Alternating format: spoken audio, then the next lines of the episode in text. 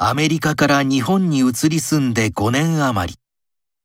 日本語はかなり上手に使えるが、この間はどうも、ばかりは、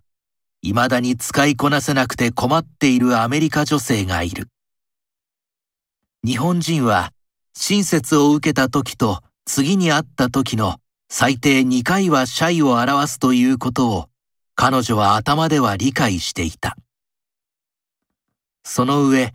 現実の場面で相手がその言葉を今か今かと待ち望んでいることまで見抜いている。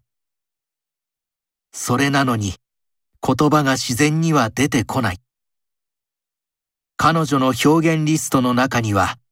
この間はどうもは入っていないので、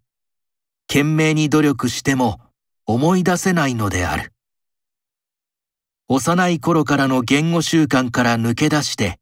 外国語を場面に応じて適切に使いこなすことは難しい。